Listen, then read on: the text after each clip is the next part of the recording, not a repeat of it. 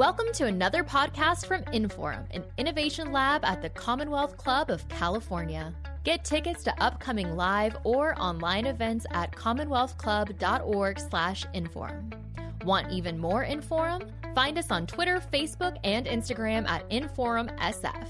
And now, here's our program. Welcome, everybody, to today's virtual Commonwealth Club program. I am Gary Vaynerchuk. First, I want to thank the Bernard Osher Foundation for today's Good Lit event. I am so excited for this because I get to introduce one of my favorite people out there running around the world, Boz St. John. She is the author of The Urgent Life, My Story in Love, Loss, and Survival. Um, now, before we get going, I want everybody here who's watching to know that we want questions uh, all lined up and get, have it ready in the chat. And so please be a part of this. But you're in for a real treat because this woman is nothing short of a supernova. I've watched from afar and sometimes up close on the journey that she has been on. And it is my great honor to be with all of you. And I'm excited to be here. Boz, how are you? Oh, thank you, Gary. I'm feeling all emotional already. Okay. Like my emotions are all the way up here. So I so appreciate what you just said. It's um it's it's so fantastic to be in conversation with you. You know, obviously it's like, look, we're we're friends. Um, and this very moment in time, it is a really scary feeling to put all this vulnerability into the world. So I'm honored that you agreed to be a part of this so that we can have a very open conversation, you know, and uh, yes. feel safe in it. So thank you so much. I appreciate it. Um, I really want to get into a lot of stuff. Actually, before I even get into the book starts with a quote, I really want to talk about that. But even before that, I was about to go there, but I'm instead of an appetizer, I'm going to go with a amuse-bouche because you said something. what what propelled you to want to go so vulnerable in a yeah. time where vulnerable was always hard, mm. but emotions are sky high across the board in our country, in this world. Yeah. What made you want to go there? Yeah. Oh gosh. Well, I think there's a number of things. You know, the um as as my success has been documented or you know awards come and those type of things it started to feel like you know the, that as if like there was an understanding that um you know we're all human. Sometimes i feel like leaders it's like almost like you're living in some sort of like brick and mortar i don't know compound where there's no you know human back there. No emotion a, a, a, aka no problems. Everything was yeah, great. Everything it was so easy fine. to get here. And yeah. if I make fun of you, you're not going to feel it because you have it so good. That part, you know, it just, yeah, just yeah. started to feel like that. And I was just like, wait, hold on.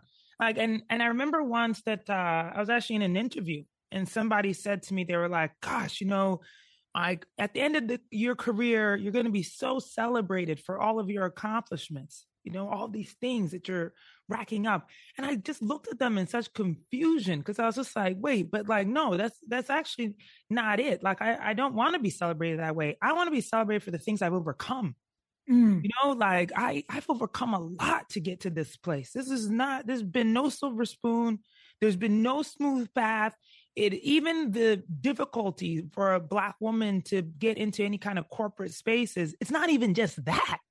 Right. You know, it's like everything else that has been laid on top. It, it was it, what we're about to go into in this incredible hour. It's not just the things that all of us can see. Correct. By the way we look at you.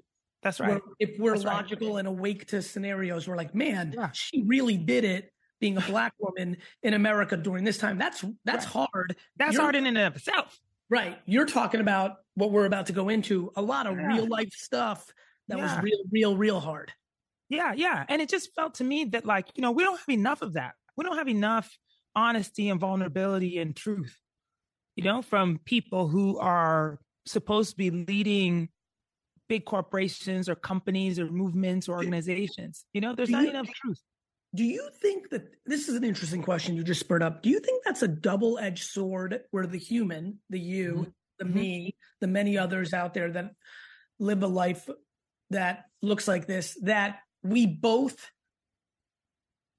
understand that if we go with like, well, you don't know how hard it was to get here, that the person on the other side can only see where we're at, and mm-hmm. that's not going to land. So that's not productive. Mm-hmm. And mm-hmm. and there's a level of us not spending time on explaining it either because we're moving and building and helping along the way as well. And so it becomes this thing where like on both sides, mm. you don't hmm. feel over compelled to go there. Do you think it's the double side of that? Hmm. Which is hmm. why so many people don't do it because you're like, it's not going to land with a lot of people anyway. Plus all that energy to defend it or explain it or or give clarity to it. Mm-hmm. If I mm-hmm. deploy that against helping people or helping continue to achieve what one wants to achieve, do you feel like that person who you mm. are very much one of, that's why they end up not being vulnerable and spending a lot of time and effort mm. on That that is probably very true, you know. But I I wish we would get over ourselves. you know what I'm saying? It's like stop thinking so much about like how you appear. you yes. know what I'm saying? Yes. It's like why are we so concerned about that? Everybody wants to talk about living life unapologetically and like, oh, you know, it's like nothing bothers. Well, no, no, no, things bother you because you're so concerned about like you know whether or not somebody's going to think that your pain is worthy. Sure. You know and that's the thing that i think is so maybe misguided and incorrect about the way that we communicate these days you know as if like we're in competition with each other on who has the most pain. It's yeah, like where, where did we get that you know what I mean? And that's by as the if, way, as, as, if we could score pain, right? As if we as could if, score pain. Yeah, that's right. That's right. And you know, it's interesting because even in writing this book, I mean, I again, all honesty and vulnerability, like I, I thought for a minute, I was just like, gosh, I wonder if people are gonna look at, at this and be like, God damn, she's been through a lot. Like, oh my God, is she all right? You know, it's like, no, I'm not all right. I'm not all right. you know, it's like I'm I'm not all right. I've I've had a lot of things go on, and that is why I think I'm a more empathetic human because of the things I've been through. But this is not a competition. You know, it's like I don't believe in comparing grief and being like, oh, this person's hurt so much and that person has hurt just a little bit. Who's the score of that? Before I'm getting off a tangent, but you know, when you when you asked me to do this, you knew it was going to go in all sorts of directions. so stick with me. yes, um, I wanted that yes, I figured the others could go standard so we can get to some stuff that is a little, you know, do you feel that work was an outlet for you? Mm. Pain? Do you feel like your professional yeah. career is this successful because it was mm. a safe place from your real life? Mm. And then thus, since it was a safe place because you were so darn good at it, you mm. put in the time, the effort, and it became a safe place. That's a really complicated question. Um, gosh, that's so complicated right? Because what's so fascinating about that question is, yeah. again, back to who you are. Yeah. Everyone's like, man, work must have been real tough for Boz to climb up the ladder the way she did, hmm. the way she looks. Yeah. I, when I started getting under the hood here, and even in the first 15, 10 minutes here, especially because I come from an immigrant background where I think a lot of immigrants really used work as a safe place to all the pain they had, especially in the 50s, 60s, mm. 70s, 80s, 90s. Yeah. I would even say to me, work was always a safe place where mm. no matter what was going on in my life, that nine to seven, that nine to eight, I didn't say nine to five because it was safe. So I got right. that six, seven, eight, nine. Do you right. feel like even though on paper it looks like work was a tough place for you to navigate, given that you're going mm. through real stuff in your life, do you think work, because of the talents you had, ended up being an actually mm. safe place?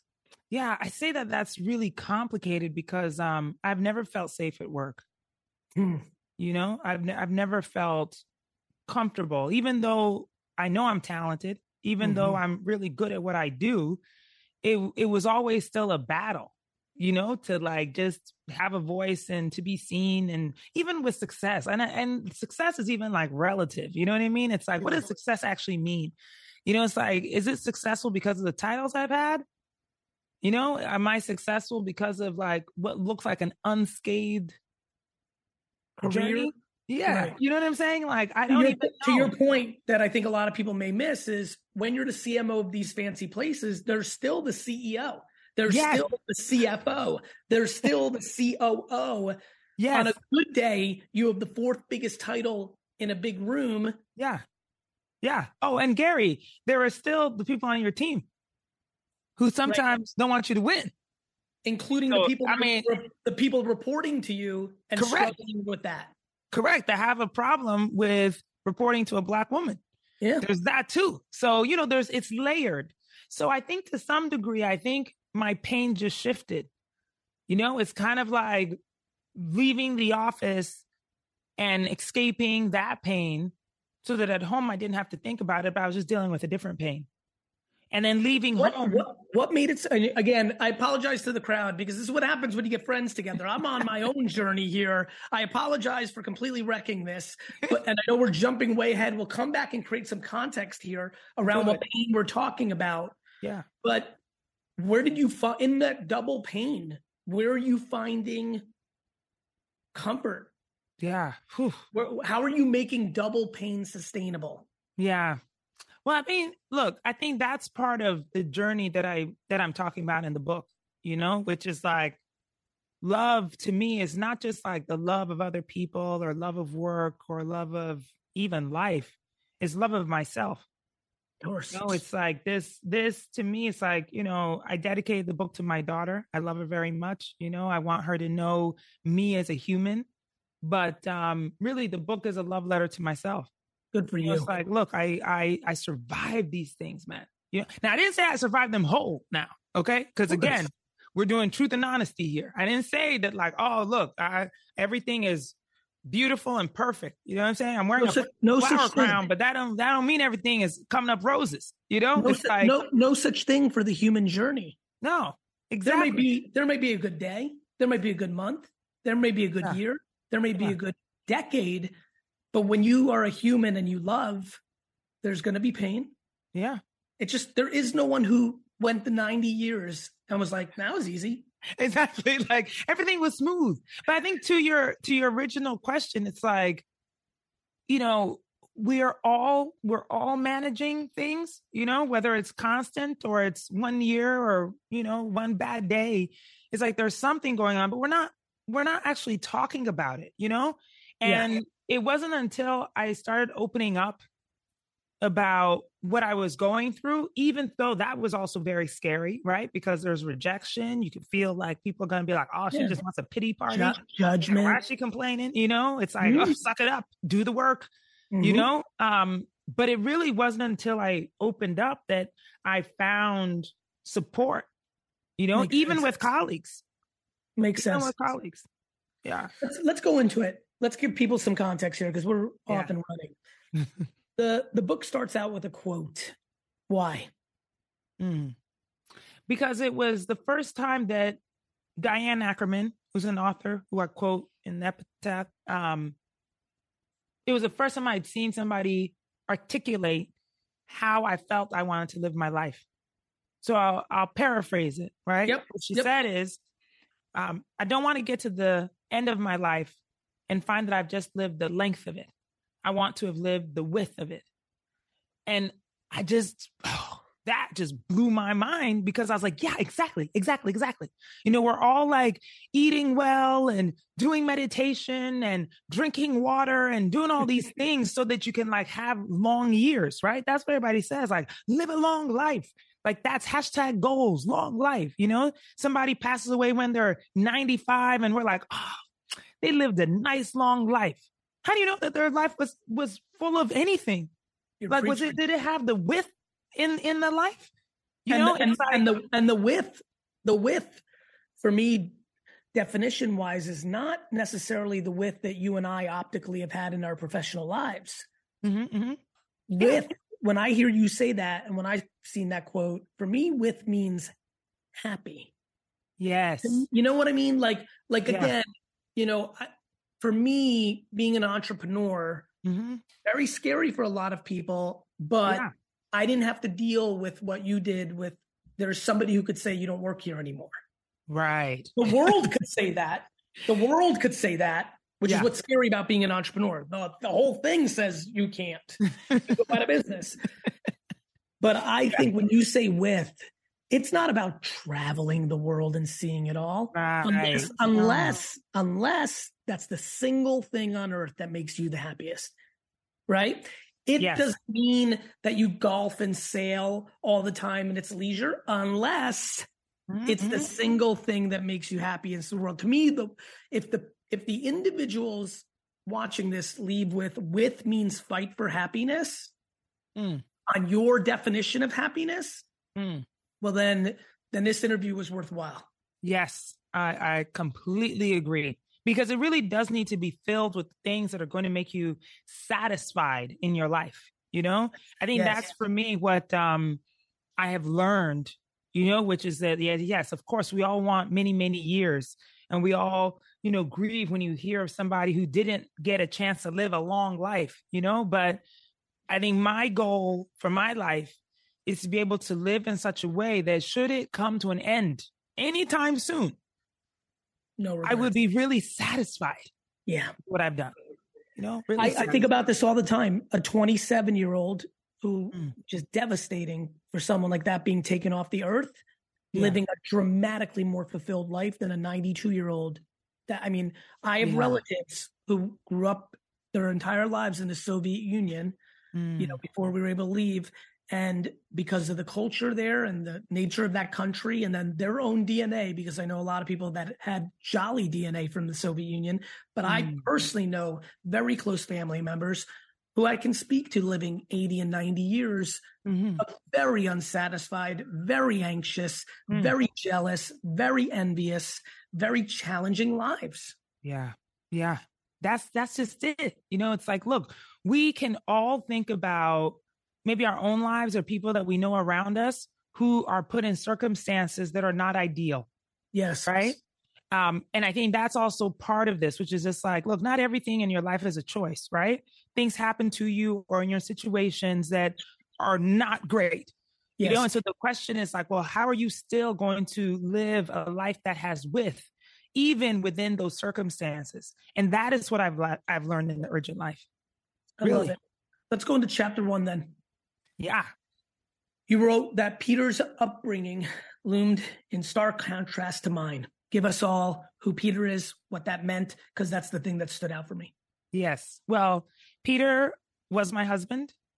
Um, we met while working office mm-hmm. romance so i was working in new york at uh, for spike lee's advertising agency which was a um, joint venture with DDB, which is a huge advertising agency. It's like what Mad Men was, you know, made after and all of that. So the entire building was like DDB. And then Spike had his little, you know, like a fiefdom on the third floor where the black people were. you know what I mean? Um, and Peter worked at DDB. So the cafeteria and and I think like the mailroom were the only places where we actually like intermingled. Mingled. Yes, that's right. So Peter and I met uh, in the cafeteria. I know, very romantic, very, very luxurious. You know, excuse me, as you know, I, I'm an advertising agency, and for the last 13 years, the f- predominant amount of people that have worked here have been under the 30 years old range. So oh. I've seen plenty of plenty romance in the cafeteria. I know exactly what that looks like. exactly, exactly. But you know, I um I I was struck by him because he was so bold, first of all, in asking me out, which I was just like, who is this like tall white man who's like wearing a gold chain? like, why does he think that he even has a shot with me? You know? And to make a, a long story short, uh, which is which is all written in great detail, uh, I challenged him to read Toni Morrison, Song of Solomon, which is my favorite book, my favorite author. She's very difficult to read, you know, she's a black woman who talks about the black experience in very unapologetic ways, very, very deep. Like she makes you rise to the occasion, you know? Mm. Uh, and I challenged him to read it. And I was surprised when he did and had thoughts about it that we could actually discuss. So just for everybody here, because I know everyone's going to get the book and then some, but for the interview, you he asks you out and you say, not until you read this book. That's correct. Yeah. Cause I was just like, hey, because it's someone like he wants to get to know me. And I was like, well, you could get to know me by reading this book. thank, thank God that wasn't my journey because my reading comprehension's so bad it would have taken me 12 years to ask you out. so he's able to read. And yes, he he's able it. to read. He has he great comprehension. It. He yes, does it. He um, does it. and and in our discussions, I mean, look, Peter, I think is like most white Americans that he wants to have a diverse you know friend group and doesn't consider himself or didn't consider himself racist by any means or biased by any means. But that just wasn't the world he operated in you know? It's like he didn't have any black friends. He didn't know any black people really you know besides a couple of people he worked with. And um i was very surprised by how much our cultural differences like they were vast. Being like you said you're a child of immigrants so am i. Peter um, was a second generation american so his parent or his grandfather came from italy or his grandparents came from italy you know so we understood that.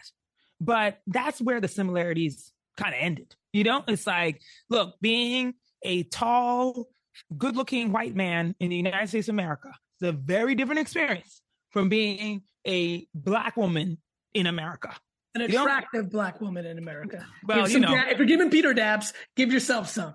I have to say, my flower crown helps. so what? Yeah. What? What happened there? Like what? Um. What? What should we touch yeah. on that before we go into? Yeah.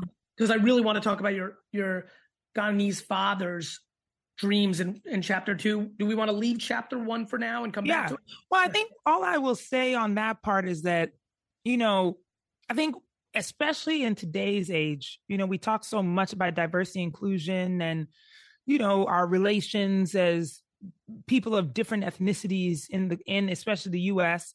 Um, but we don't talk enough honestly about what that actually means. You know, it's like, look, there were many times when I was pretty off at Peter for his whiteness, even though I was in love with the man. You know, mm-hmm. that like he could really move around anywhere he wanted to without question.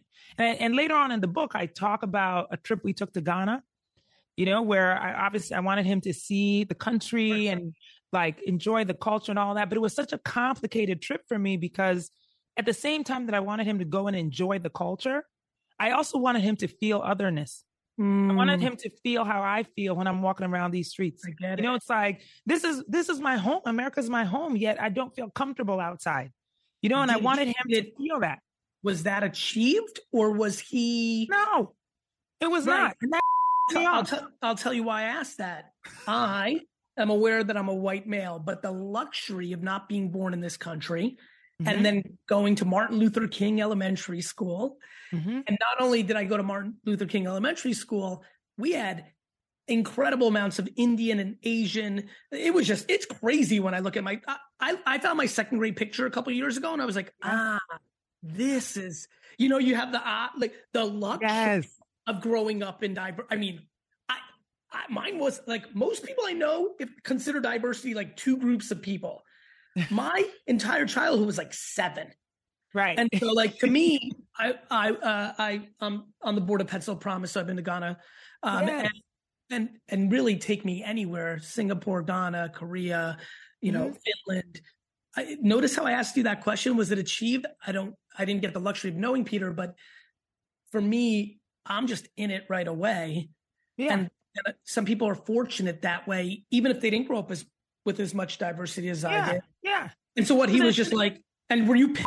Were you like, God damn yeah, it? I was. I was really off because the thing is that, like, look, the truth of the matter is that, you know, there's just there are just allowances given to white people I see. So oh. it wasn't it wasn't that he no. was so great at conforming or feeling no, it. He was it he was, was that awesome people that. it was that people were so gracious to him. Correct. Yes, that's that's the difference I'm talking about. That like he yes, exactly. Exactly like that. You know, it's just like, look, nobody looked at him crazy.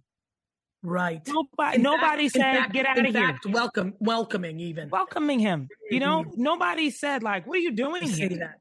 You know, no one looked at him as skew when he walked into a store. Like mm. if it was curiosity, it was loving curiosity. Whereas yes. I never walk the planet with that privilege ever, anywhere, yeah. not in America, not in Europe, nowhere, you know? And so I think my point is that um, I was really not in, I apologize, not in, not in Ghana. No, because in Ghana, you were too American. well, absolutely too American. Yeah. Of course. When I open my mouth, it's over with. you know what I mean? It's done. Yeah, Russians Russians really make fun of me when I try to speak Russian. Yeah, look, They're like, get out of here, American boy. I'm like, I'm exactly. I apologize. exactly. Do you have any vodka? I'll see you later. You know, I get it. Let's let's move on because I don't want to run out of time. There's so much here. Let's talk Yeah. about this. You talk about carrying the hopes and dreams of your father. Mhm. And to me, this really resonated given my Yeah. background. So let's talk about that. Yes, yes. Well, my father had four daughters. I think, like most uh, African men and maybe other cultures um, of that era, he was hoping for a son to carry on his name.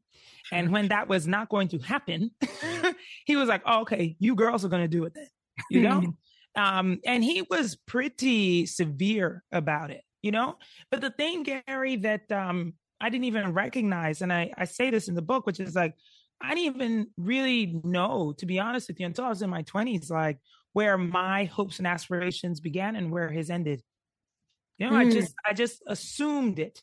I just took it, I just took it on, you know, and said, Oh yeah, yeah, yeah. Well, that's what he wants me to do. That sounds good. I'm gonna do that. Didn't want to Did you, disappoint did him. you did you use the word we a lot? Yes. Yes. I, mm-hmm. Yes. We, we, we. It was absolutely. It was we're gonna build this. We're gonna do it. Yes, It's, yes. immigrants have a real weeness to it that is Yeah. very heavy. Yes, yes, very, very heavy to carry, you know? And being the eldest, I often heard, like, you know, you got to set a good example for your sisters, you know? You got oldest. like, yeah, it's like, don't, it. don't ruin it for everybody. you know, so like, how could I feel like I could break out and try something new, take a risk? Like, there, there was nothing like that. You know, so it showed up in all kinds of ways, whether it was the career I was going to have, you know, so for that reason, I was pre med. Oh, yeah, grades. Grades weren't even a question. It's like, look, you had to have good grades. But it's like when I got to college, I was pre med because my dad wanted me to be a doctor. Mhm. Um, and even though I was like, sure, yeah, I guess I can, you know, because I happened to be good at science and math and it was not a problem. So I was like, okay. And then Talent. Yeah, but the thing is that like I was really in love with African American studies and English and poetry and music and like all these other things. So Gary, I didn't say like, oh no, I'm not going to be a doctor. I said, oh okay, I'll I'll do pre med and I'll add these And. other things and and I'll add these Yeah. things. So it wasn't until it wasn't until really Peter that was really the first time I defied my dad's wishes. You know, like when See, I did he did he want you to marry an African man? oh yes, of course. African or American or, or or an American who is black. not not even no he was he was more narrow than that it wasn't even that like an african he, a ghanaian person Yeah. and so it's like you know For all the was really Americans no who are watching, for all the Americans watching, there are 53 countries or so in Af- in the continent of Africa. I know Yes. We need that's something that the U.S. needs to get a little bit better at. so when you're saying that, that lands with me with my micro education above the norm. That that that he went even more narrow. oh yeah even more narrow but the thing is that like i you know love has a way of making you brave sometimes you know Oh, it sure does. It really does. And that was the first time when I was just like, no, I really like this guy. And I think I want to live with him. My dad was like, you want to what? uh, absolutely not. And that was the first time I defied anything he had to say. It wasn't like, imagine that. Like, I carried a full course load of pre med. I carried all of my like African American English studies and poetry and doing, doing dance and all this stuff. Hell, I was throwing parties for Lin Manuel Miranda in college. I was doing all that stuff and I never said no. Not until I met Peter. Let's talk about right before Peter, right before pre med, the health scare at the end of high school. Yes. Yes. So um thank God for TV. You know, this is why I'm not mad when people are like, Do you watch television? I'm like, Yes, it is a good tool. Okay. Because I was watching Beverly Hills 90210 when Brenda, a character in the in the show, had to do a self breast exam. And it was their way of educating about breast cancer. And I got in the shower and did my little exam and felt a lump. Scared the out of me. I had no, I literally was just like, what the hell? Like, where it was like, it was literally like I felt like I was in the show or in the movie. You know what I mean? It didn't feel like real life because when does somebody do that and actually feel the thing that they told you to feel? you know? Mm-hmm. Um, and so I had to have a procedure, you know, to have it removed. They tested it. Thank God it wasn't cancerous, but it really screwed me up, you know, because it was the first how, time long, I thought of my long, own. Yeah, I, I, apologize. How long between you felt it and you getting the ability to exhale because it wasn't mm. what it hmm. could have been? Do you recall?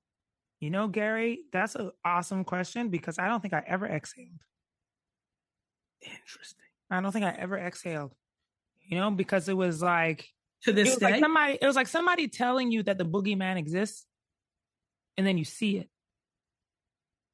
and then it goes away, but you've seen it, and you know that real. Like it's yes. not a fake. It was nobody's story. You know, you know it exists. It may not be in front of you right away, it may not be in front of you every day, but you've seen it. That's what mm. it was like for me. And it is still like that for me. And so every time it has been proven true, whether it was because my mom got cancer, and then obviously in the book, Peter gets cancer. The boogeyman is real. I've seen it. Right. So I don't, I've never exhaled. You have that. And then you, you, so you have this scare. Now you go to college. You're yeah. doing all the things daddy wants you to do, which is at the time you don't realize how much pressure that really was. Yeah. But it's there. Yeah. And then you have a major event with Ben, your college boyfriend. Yes. Yes. Who also, by the way, Ben, and then Yes, Ben. Ben was Ben was a white boy too, but he acted like a black boy, so which was great.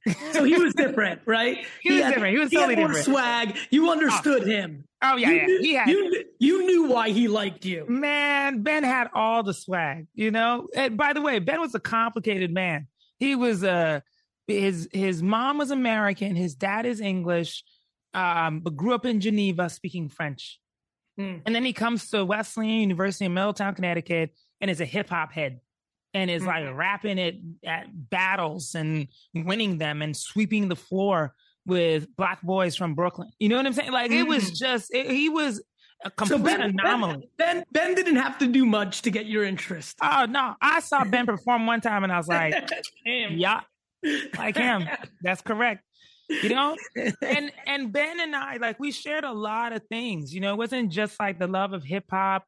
Um, and blackness, which he like had assumed it wasn't like his, but he assumed it. Yeah. Um, but also, you know, on the darker side, we shared depression. You know, mm. I had mm. been I had been battling depression uh, since like my senior year in high school through, through did you did did you know that that was the word? Um, yes, I knew that was the word because I was put on medication. I see, know? and so I was being treated.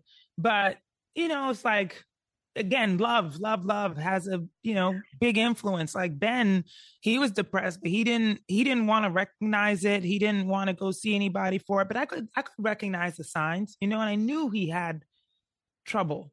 But he was the one who would say things like, "You don't need that stuff. You know, it's just gonna mess with your mind. It's gonna muddle you." And the truth of the matter is that, like, I did feel muddled on the medication. You know, it took the highs and the lows off and just left me somewhere in the middle. And it wasn't like a nice feeling, but I really hated the valleys. And so I didn't want to be in them. Whereas Ben was, you know, at least now I know better. But at the time I thought, oh, he's just a creative. You know, so he needs the valleys in order to create art. I see. Right. And it felt that like was, that's, that's okay. Such a, that's such a powerful call out. The reason I mm-hmm. asked you is you know, I'm 47 and the word was just not being thrown around. Like, if anything, the word I recall in the late, in the mid 90s was moody. Yeah. yes. You know what I mean? Right. And, and like now I'm like, wait a minute, that wasn't moody. No, exactly. Challenged. And then, and then to your point, we kind of cheered and put a pedestal on creatives who would go up and down. Mm, yeah, exactly. Like I was, look, some days he would like disappear and he'd be in bed all day and not talk to me and not, you know, engage. And I was just like, oh, he's just, you know, he's just in his he's space. Yeah. Yeah, he's an artist, you know? And but mm-hmm. that's not healthy. And now I I know that better, obviously. But tragically, Ben um Ben was was just very very ill, you know, and I, I wish I had known. And to be honest with you, Gary, it's like I, um, I think about that all the time. You know, I think about him all the time in that, uh, when he decided to end his life, I had so much guilt and so much regret. And to, to some degree, I think, you know, I haven't wholly and totally forgiven myself either for not being more, for not doing more, for it's, not saving him. It's the thing that in this world that is one of the few things that really I struggle with the most, which mm. is the guilt. Yeah. That people put on themselves in a situation that is 100% not winnable. Yes. Yes, you know, absolutely. I'm so there's there's a part of me that's so creative, so so weird, but there's so much practicality when it comes mm. to emotions from me mm-hmm. to me mm-hmm. with me in my own head, and this one is really hitting me in my chest for a couple different reasons right now. Not that I've felt personally, but people that I care about feel, mm-hmm. and I watch it. Sometimes I'm very close to watching it and it kills me because there is no win on that. Yeah. We, oh. you know, there's a part of me that Very, yeah. We we have to start building real conversation in the way that we've now yeah. about depression, about alcoholism, about drug use. We're gonna have to start an entire new conversation for the people that are left behind. Mm, mm, we must yes. console them. This concept of any level of guilt is completely and utterly unacceptable. We must stand up as a society and yeah. start building a narrative for them because no, no one, not parents, yeah. not best friends, not lovers, can you just can't get that deep into the head. Yeah. It's just hard. I'm so glad you said that because um, I feel like there's a few communities like that that often get forgotten. You know, yes. whether it is, you know, yeah, those. It, it it feels like always those left behind. You know, yes um, I remember feeling that way when Peter passed away. That um, I was like, "Gosh, where's the community for widows?" You yes, know, where, that, where's the that one? But that one you're hearing about, and and and parents of suicide you're hearing about, but mm. there's there's the rest of the crew. Yeah, the guilt yeah. is it's enormous and something completely uncontrolled. You know, I remember thinking people that let their friend, you know, I grew up in the drunk driving era. Mm, mm-hmm, mm-hmm, and, you know, like all this and like friends that let friends drink. Like right. the, it was enormous, right? That's what I grew up with in high school, junior high. A friend yeah. that like didn't take the keys and then the kid dies. Right. oh my like God. Crushing. Yeah. Yeah. But at least that one, at least that one is like optically in your face. yes, but it's still like what a yeah, terrible right? like but, but terrible guilt. all right we're getting we're getting sidetracked. I'm looking at i know. clock. we're look we're having we're all kinds of conversations um this really caught my attention. Mm. i always i was always impulsive. One lacking the patience. If i had a craving i wanted to taste it. Mm. you hmm. talk about your relationship with peter in chapter five. Talk to me about what that. Yeah well, I mean, I remember someone asking me once if I've always felt urgency, you know, and I was like, yes, I guess I have, you know, but it wasn't urgency meant something different, you know. So was it ambition? I, yeah, it was. I would call it impatience. Was it curiosity? Yeah, curiosity, but mostly impatience. Mo- mostly just like I just didn't want to wait. You know, I was like, look, why? Because I just I don't think I'm just built that way. You know, where I just let, like play feel, with me on this one. I think this can help people. Yeah. Did you feel was it overconfidence and you self love and you were like, I don't need to wait seven minutes in the micro? Was it macro things based on mm. curiosity and ambition? You know, was it entitlement? Believe it or not. Yeah. Because you know sometimes that sneaks in in certain micro situations. What was it? Yeah. I, that's a very that's a really good question. Like to go deep into it. Um, I mean, it could stem from you know even childhood, right? I think most of most of the things we deal with stem from childhood. You know, where it's like my parents moved around a lot when I was a kid, and so there wasn't just a lot of time to like make friends or like you know you just never knew when it's like oh it's time to move, time to go. So you were trying to squeeze everything out of the yeah, orange kind of thing? Yeah, yeah, all the time. Mm. Exactly. It was like so my impatience I think was built probably out of that kind of, you know, scarcity. Behavior. Scarcity. Yeah, yeah. It was like I just needed to do things all the time and it was just like, okay, yeah, if I wanted to you know, like go hang out with a friend. I I wasn't like, oh, let's hang out in two weeks. I was like, how about tonight? Like, what what are you doing tonight? what are you doing tonight? you know. Um, but the thing later, is that later like, later in your career, were you able to harness that, and that made you very yes. productive, and which is why you yes. got so much done. Yes, yes, yes. So I think in my the evolution of my urgency has become more purposeful, has mm. become more intentional. Mm. You know, but that that happened also because of Peter. You know, like that that didn't exist before he died. Like for me, it was a moment of gosh, so you can't just run around being reckless you know, with this impatience. Like this is not, I'm not just like out here like, oh, let's hang out, let's hang out, let's do this, let's do that. I want to do this job, I want to do that job. No, it's like, no, I got to be more intentional because I don't know how much time we have here, you know, and like I want to do, I want to live the the width of life. And so mm-hmm. I want to get the things done that I actually want to get done. And so for me, like time wasting took on a new definition and it's not necessarily even about speed to be honest with you. Like it's not it really isn't that. It's like how do i like focus on the thing i want and i don't let anything get in the way of getting to that thing? You know even if it takes me a year even if it takes me mm-hmm. three years i'm like just don't get distracted. Let me get to a bunch of topics before we get out of here and a couple questions that i see. Yeah. You and peter get married. Mm-hmm. and then your parents marriage falls apart. Yeah. Give what was the timing of that? You and Peter get married when, immediately. When the next day, what were they waiting for you to get married? Yeah, pretty much. I think they probably yeah. waited. They were like, "Ooh, let her get to the altar, and then we're gonna tell her we're getting divorced." Like it was like that. Like it, it was. It was almost exact. Yeah, exactly. Congratulations. Like, we don't brunch, believe in this, right? At the brunch, right? Yeah, no, really. It was it was basically like, congratulations on getting married. We don't believe in marriage anymore, so we're out of here. You know, it was like, wait, what? It was it was such a shock to me, you know? But at the same time, like my parents hadn't been happy for a long time. You know, so you, on one hand, knew? I was like, huh, what was that? You oh yeah, knew? yeah. I knew. I knew I knew. I think I think most kids who like, you know, have had parents who divorce, like, you know, they're not getting along. You know what I'm saying? Like, but you know what's interesting, Gary, is that later on in my marriage with Peter, um, there was a moment where, you know, I was like, hey, look, I am not happy in our marriage anymore. And him telling me that, like, well, there are lots of people who are miserable in their marriages. That hasn't meant that they got divorced. Like, why can't we just figure it out?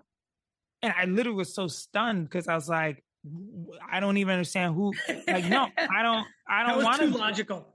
No, exactly. I was like, I don't want that. Like, I don't want to be in a miserable marriage. I'm good. No, no, I don't. I don't need this for anybody's opinion. You know. And the thing is that, like, I think so many of us maybe get stuck in situations, not just marriage or relationships, but all kind of things, work and all kind of other things, because we've seen people do it who are just like, oh, just stick it out. You know, it's like why are you any better?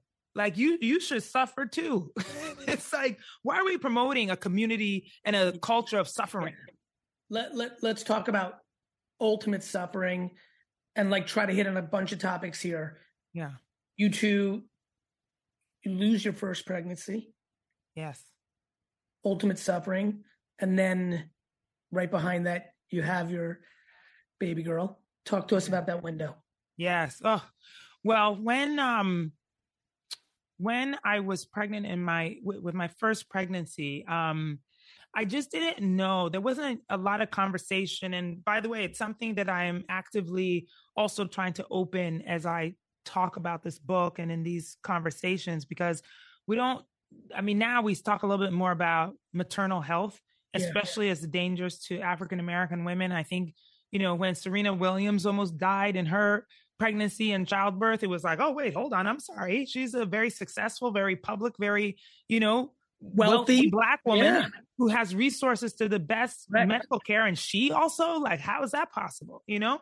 But there just wasn't enough conversation around the dangers. And I just, I wasn't aware. And my doctor definitely wasn't listening to me, you know? Mm. And so um, when I had to go into labor because I had been diagnosed with preeclampsia, I was completely unaware and unprepared, you know, for any dangers. I just did not know.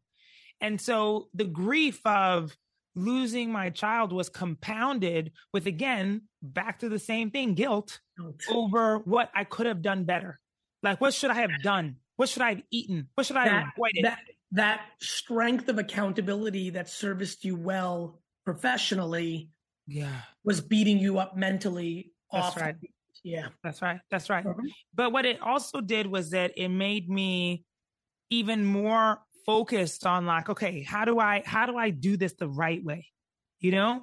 Which was not the healthiest approach. Yeah. you know it was like because again because, like because, said, right right. Yeah you just you just want to do things right. And and to that point it's like that's not a healthy place to be when you think oh i've done all these things wrong in the next one i'm going to do things right. It's like what and i learned that because also i developed preeclampsia again with Lael you know and this time yes i had already been through the experience one time and so i knew the signs and what to look for but Gary, my body was not behaving. You know, it was not doing what I thought it was supposed to be doing. And this time when when I delivered, um, thankfully Lael survived the pregnancy, but she was in the NICU for a long time. There was a lot of touch and go moments. Um, but it's also again something that I'm just like, oh my gosh, I did this. You know, like I I should be better. Like why why am I not a great mom enough to like take care of my body and therefore take care of my kid. It's like it's just it's such a such a difficult place to be. Mm. Continuing the journey of difficult places to be, Peter then has his course in life play out. Yeah. You start getting into more pain in your life. Obviously, Lael brings this dynamic that accelerates, you talk about in the book, you and Peter's separation. Yeah. Even more. And then Peter goes into his final weeks. Talk us through some of that stuff. Yeah. You know, Gary, the thing about um thing about love is that it's so complicated. you know, yes. I mean, I almost want to laugh when I say that because it sounds so obvious. Yeah. But it's so true. It's so complicated, you know. So yeah, yeah Peter and yeah. I were separated for about three years. Actually, um, the complication of it was that I didn't want to ask him for divorce because I had asked for the separation, and I wanted him to come along the journey with me and be like, "Okay, fine, we're getting to the end now," you know. I and see. Um, it uh, it was not the, the smartest strategy, but it was a strategy I had. Yep. And by the time he was diagnosed with cancer, he he was actually in another relationship um, and so was I. So we were friends, you know, and so I had no problem being like, okay, let's figure this out together. You know, I'll take Lael all the time so you can manage this illness. Da, da, da. But by the time we found out that his cancer was terminal, um, he made the suggestion that we cancel the divorce and we reconcile. And for me, the the I decided to accept that, not for him, not because he asked me to, you know, but be, for myself. Mm. Like I felt that, um, you know, here is somebody who I had created a, a real life with, you know, who um, I had known for a decade, who, or more than a decade, we'd been married for a decade. Yeah. And it, again, I think it comes back to that thought of like, okay, now after he's gone, what do I say to myself? You know, what could I have done? What could I have expressed? And I think the main lesson that um, I learned in our reconciliation was about real forgiveness. Hmm. You know, there's um, there are were you, were you able to get were you able to forgive yourself? Um, because you know, in any separation, yeah, there's real contributions from both sides. For oh real. yes, you know oh, what yeah, I mean. Yeah, no matter what it is. Oh, for sure, for sure. No, there are things that I wish I had done better for mm-hmm. sure. You know that I've I hope I'm applying now. You know, in, you, in you, you you may be applying it, but do you feel like at this point, as we sit here this evening, mm. um, do you feel like you've forgiven yourself? No, I don't think so. And do you see that so. as a, do you see that as the opportunity that I see?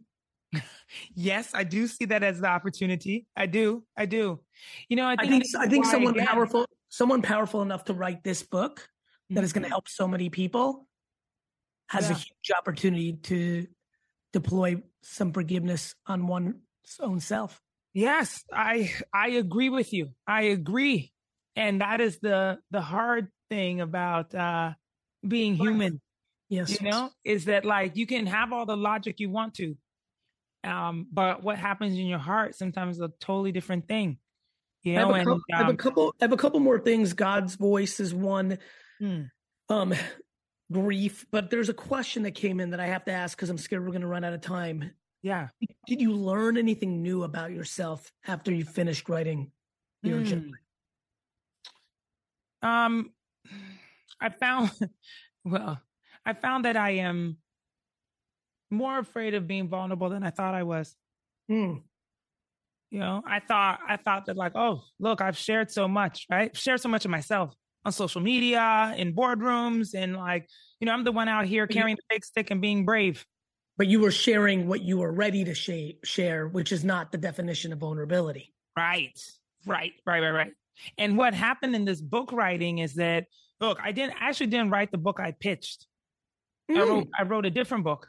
Like my, the book I pitched was a book about those last weeks of Peter's life. I took a picture every day, right? of like something that would inspire me or would be interesting because you know people said to me all the time take it one day at a time take it one day at a time. And i hated that so much.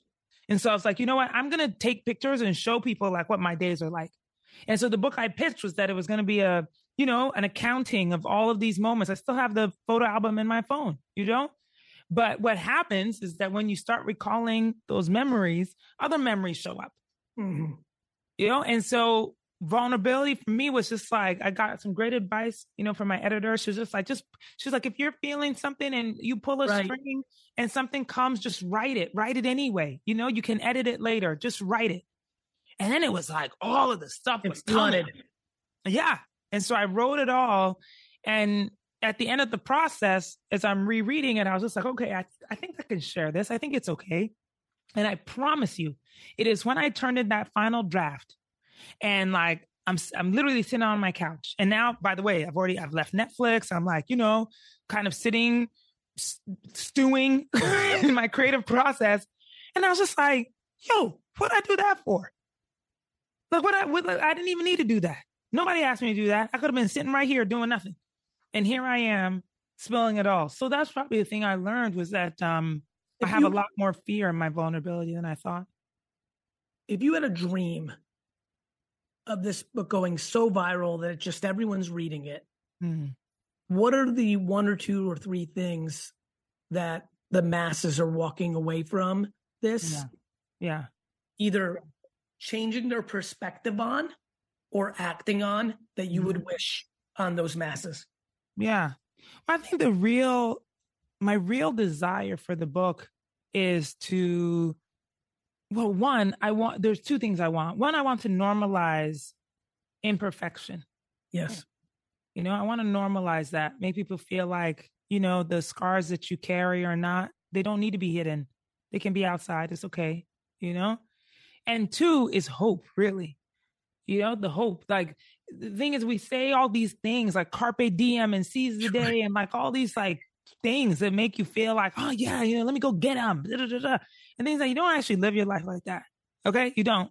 So how can we be more hopeful about instead of looking at death as like this morbid, terrible thing, but it's actually an inspiration, you know, to live life even more fully, to be excited about it. And not just because like you're gonna freaking climb Mount Everest and do all these of big course. things, but like be, yeah, like we were saying in the beginning, because you want to live like your life in a way that makes you happy and satisfied. Yeah. You know, and it doesn't have to be that you live to 95 to feel like, oh, I've done something. Because the years are not an accomplishment. No. The depth is an accomplishment. You know? And so that's what I'm hopeful for. It's the perfect way to end this Boz, I could really do this for like 17 more hours. I don't know how people are feeling on the other side. That is not in the cards tonight, but maybe over the next 50 years together. Oh, just want to thank you I want to thank Boz St. John, the author of The Urgent Life, my story of love, loss, and survival. Um, if you'd like to watch more programs or support the Commonwealth Club's effort in making virtual and in-person programming, please visit commonwealthclub.org slash events. I'm Gary Vaynerchuk. Thank you.